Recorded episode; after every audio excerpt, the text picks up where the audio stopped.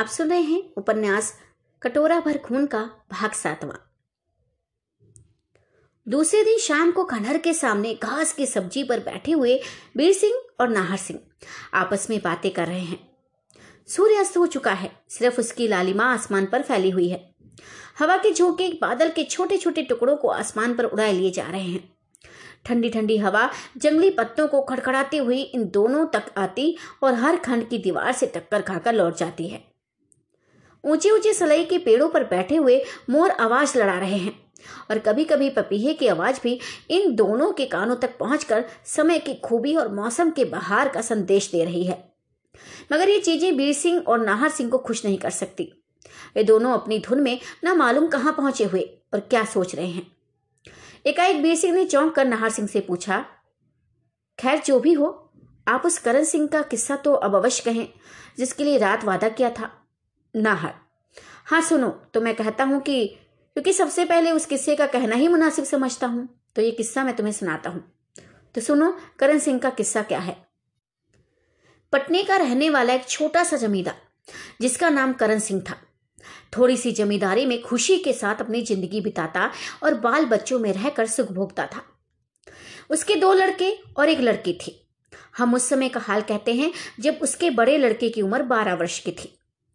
इत्तेफाक से 2 साल की बरसात बहुत खराब बीती और करण सिंह के जमींदारी की पैदावार बिल्कुल ही मारी गई। राजा की मालगुजारी सिर पर चढ़ गई जिसके अदा होने की सूरत न बन पड़ी। वहां का राजा बहुत ही संगदिल और जालिम था। उसने मालगुजारी में से एक कौड़ी भी माफ नहीं की और ना अदा करने के लिए कुछ समय ही दिया।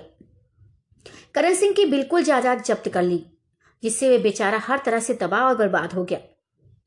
करण सिंह का एक गुमाश्ता था जिसको लोग करण सिंह राठौड़ या कभी कभी सिर्फ राठू कहकर पुकारते थे।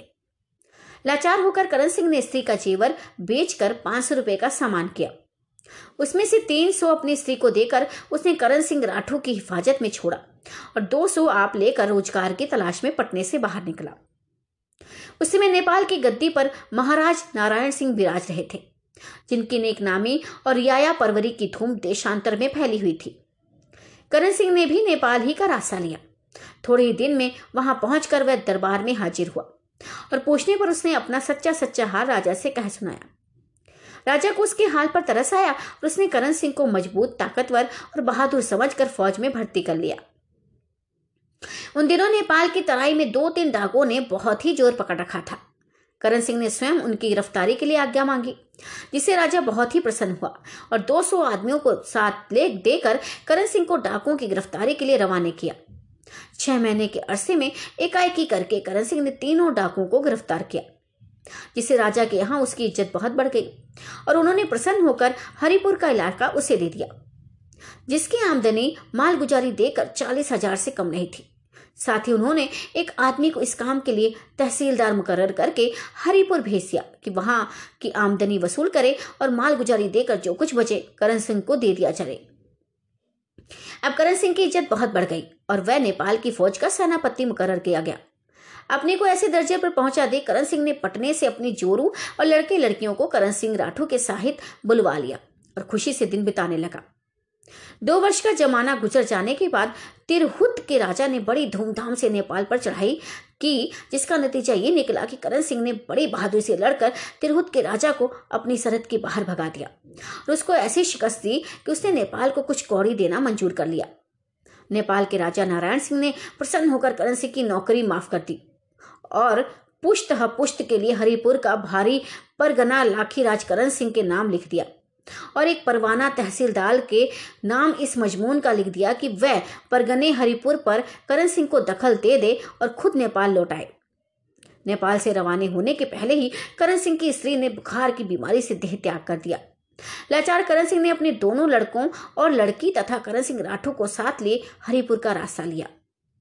करण सिंह राठौड़ की नियत बिगड़ गई। उसने चाहा कि अपने मालिक करण सिंह को मारकर राजा नेपाल के दिए परवाने से अपना काम निकाले और खुद हरिपुर का मालिक बन बैठे।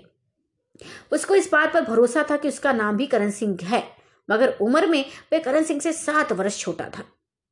करण सिंह राठौड़ को अपनी नियत पूरी करने में 3 मुश्किलें दिखाई पड़ी। एक तो ये कि हरिपुर का तहसीलदार अवश्य पहचान लेगा कि ये करण सिंह सेनापति नहीं है दूसरी ये करण सिंह सेनापति का लड़का जिसकी उम्र 15 वर्ष की हो चुकी थी इस काम में बाधक होगा और नेपाल में खबर कर देगा जिससे जान बचनी मुश्किल हो जाएगी। तीसरे खुद करण सिंह की मुस्तैदी से वह और भी कांपता था। जब करण सिंह रास्ते में ही थे तभी खबर पहुंची कि हरिपुर का तहसीलदार आ गया। एक दूत यह खबर लेकर नेपाल जा रहा था जो रास्ते में करण सिंह सेनापति से मिला। करण सिंह ने राठौड़ के बहकाने से उसे वहीं रोक लिया और कहा कि अब नेपाल जाने की जरूरत नहीं है। अब करण सिंह राठौड़ की बदनीयती ने और भी जोर मारा और उसने खुद हरिपुर का मालिक बनने के लिए यह तरकीब सोची कि करण सिंह सेनापति के साथियों को बड़े बड़े ओहदे और रुपए के लालच से मिला ले और करण सिंह को मैं उसके लड़कों और लड़की के किसी जंगल में मारकर अपने ही को करण सिंह सेनापति मशहूर करे और उसी परवाने के जरिए से हरिपुर का मालिक बन बैठे। मगर साथ ही इसके ये भी ख्याल हुआ कि करण सिंह के दोनों लड़कों और लड़की के एक साथ मरने की खबर जब नेपाल पहुंचेगी तो शायद वहां के राजा को कुछ शक हो जाए। इससे बेहतर यही है कि करण सिंह सेनापति और उसके बड़े लड़के को मारकर अपना काम चलावे और छोटे लड़के और लड़की को अपना लड़का और लड़की बनाए, क्योंकि ये दोनों नादान हैं, इस पेचीले मामले को किसी तरह समझ नहीं सकेंगे और हरिपुर की रियाया भी इनको नहीं पहचानती। उन्हें तो केवल परवाने और करण सिंह नाम से मतलब है।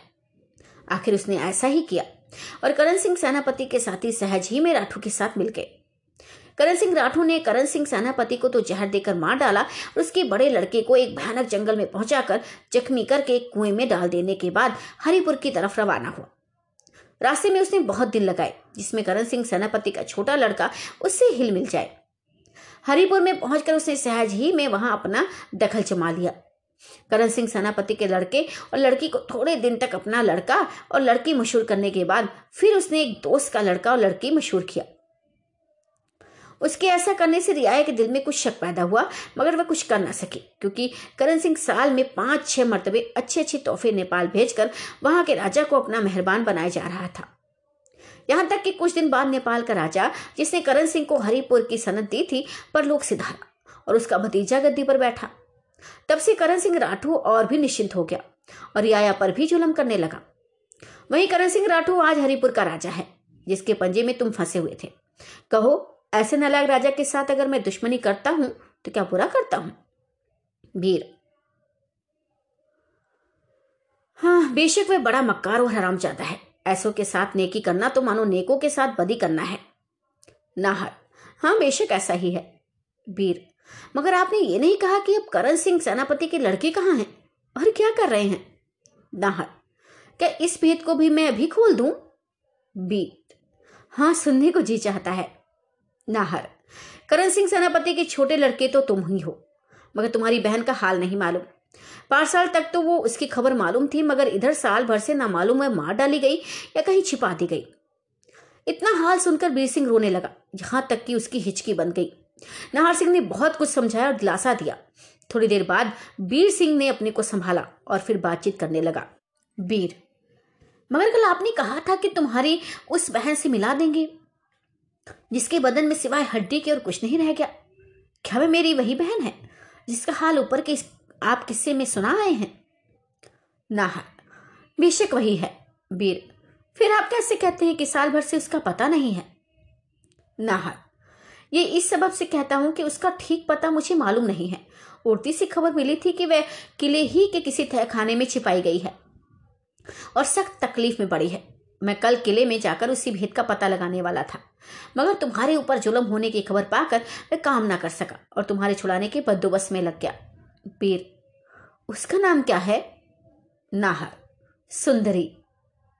वीर, तो आपको उम्मीद है कि उसका पता जल्द लग जाएगा? नाहर, अवश्य। वीर, अच्छा, मुझे एक बात और पूछना है। नाहर, वह क्या? वीर, आप हम लोगों पर इतनी मेहरबानी क्यों कर रहे हैं और हम लोगों के सबब राजा के दुश्मन क्यों बन बैठे हैं? नाहर, खैर, इस भेद को भी छिपाए रहना मुनासिब नहीं है। उठो, मैं तुम्हें अपने गले लगाऊंगा तो कहूं। वीर सिंह को गले लगाकर वह बोला, तुम्हारा बड़ा भाई मैं ही हूं जिसे राठौड़ ने जख्मी करके कुएं में डाल दिया था। ईश्वर ने मेरी जान बचाई और एक सौदागर के काफिले को वहां पहुंचाया जिसने मुझे कुएं से निकाला। असल में मेरा नाम विजय सिंह है। राजा से बदला लेने के लिए इस ढंग से रहता हूँ मैं डाकू नहीं हूँ और सिवाय राजा के किसी को दुख नहीं देता। केवल उसी की दौलत लूट कर अपना गुजारा करना चाहता हूँ। वीर सिंह को भाई के मिलने की खुशी हद से ज़्यादा हुई और घड़ी घड़ी उठकर कई दफ़े उन्हें गले लगाया। थोड़ी देर और बातचीत करने के बाद वे दोनों उठकर खंडहर में चले गए और अब क्या करना चाहिए ये सोचने लगे।